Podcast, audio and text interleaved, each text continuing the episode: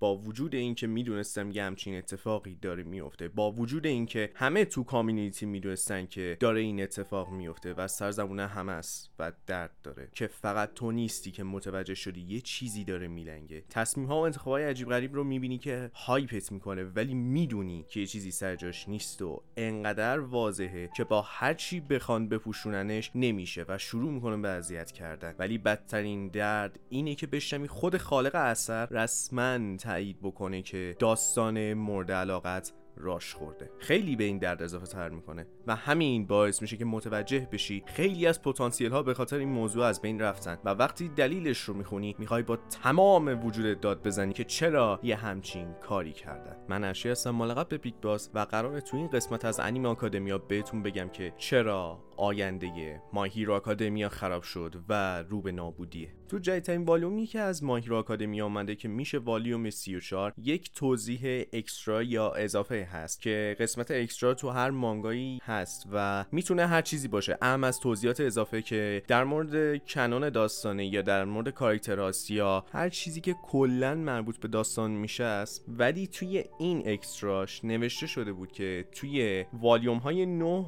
و 10 که میشه arc camp training. قرار بود اطلاعات کاملتری از villain ها رو داشته باشیم. به طور مثال character development شون شخصیت پردازی هاشون و همینطور کل arc قرار بود شبیه My Villain Academia باشه. و مخصوصا قرار بود خائن UA که خیلی ها فکر می‌کردن هوریکوشی کامل یادش رفته اونجا معلوم بشه. و همینطور هویت واقعی دابی. اینکه کیه و از کجا اومده زخمای بدنش چجوری به وجود اومده و غیره. اگه الان ما برگردیم به گذشته و با توجه به اطلاعاتی که ما الان داریم. بشینیم و arc رو بخونیم یا حتی انیمش رو ببینیم متوجه میشیم که یه چیزی کمه و به محض ورود villain ها همه چیز سری میگذره و میره. چند وقت پیش یک مصاحبه شد از هوریکوشی که توش در مورد زمانی که مانگا داشت محبوبیتش رو از دست می‌داد یا بهتره بگم نابود شد صحبت می‌کرد. دلیلش به خاطر اینه که ویلن ها رو وارد داستان کرد و تمرکز داستان رو برده بود سمتش و قرار بود پیش درآمدی باشه برای اتفاقات آینده که نشد و کل محبوبیتش از دست داد. این رسما تایید می‌کنه که قرار بود داستان بزرگتر از این که هست باشه و یک سری اتفاقات مهمی که اسپویل هستن و نمیگم قاعدتا با توجه به این نوع صحبت میشه نتیجه گرفت داستان راش خورده. حالا اینکه یه داستان راش خورده یعنی چی؟ به این معنیه که داستان توسط نویسنده تغییر کرده و از مسیری که توش قرار بوده حرکت بکنه و برنامه‌ریزی شده بوده خارج شده. که معمولا شامل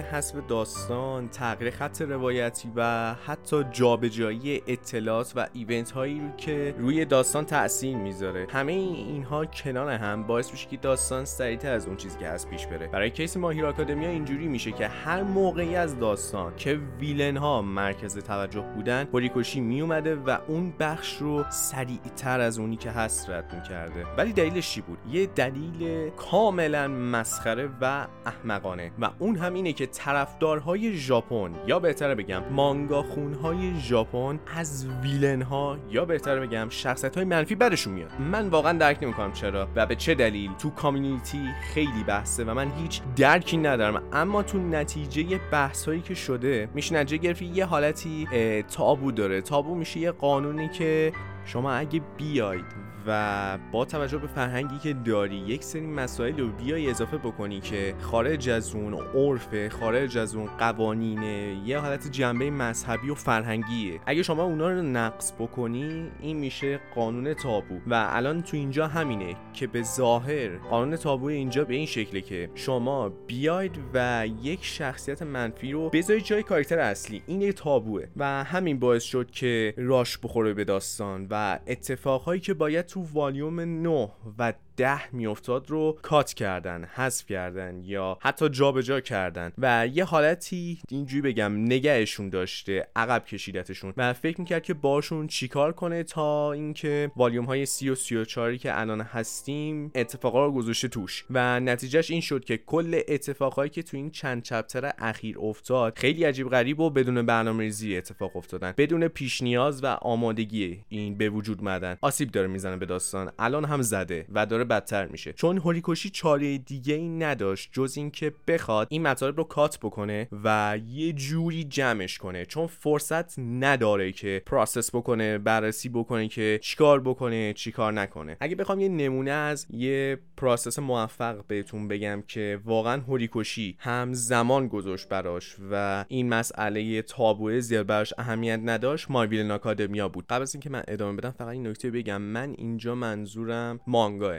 نه انیمه. انیمه رو هممون می‌دونیم که قشنگ گند زدن. My Villain Academia متفاوت ترین و بهترین arc یه که تو کل My Hero Academia بوده و هست. در حدی که هوریکوشی به فنهای ژاپنیش اهمیت نداده. editor ش رو هم اصلا آدم حساب نکرد و بهش هیچ توجهی نکرد و کاری رو کرد که باید می‌کرد. به خاطر همین جزو بهترین arc ا تو کل دنیای مانگائه. چون خیلی متفاوت از داستان اصلیه و غیر قابل پیش بینی بود که یه همچین حرکتی رو ببینیم. و تمام detail و اطلاعات که به ما داد تمام اتفاقهایی که اتفاق افتاد متفاوت ترین تو کل داستان بودن. ریسک سنگینی رو هوریکوشی قبول کرد و بحث برانگیز شد. در حدی که دوباره داشت طرفدارهای ژاپنیش رو از دست می‌داد و این نکته قابل توجهی که اینجا دوباره مجبور شد cut بکنه و مجبور شد عقب بکشه. خیلی از اطلاعات و event ها رو دوباره برای خودش نگه داشت و نمایششون نداد. چرا؟ چون ژاپن villain دوست نداره برخلاف ما و بقیه دنیا. به هر حال با توجه به همه مشکلاتی که بود باعث شد که این کار انجام بده. زمان میگذره و می‌رسیم به الان که خیلی اتفاقا افتاد از جمله اینکه editor مانگا عوض شد و داره یه کارهای جدیدی می‌کنه با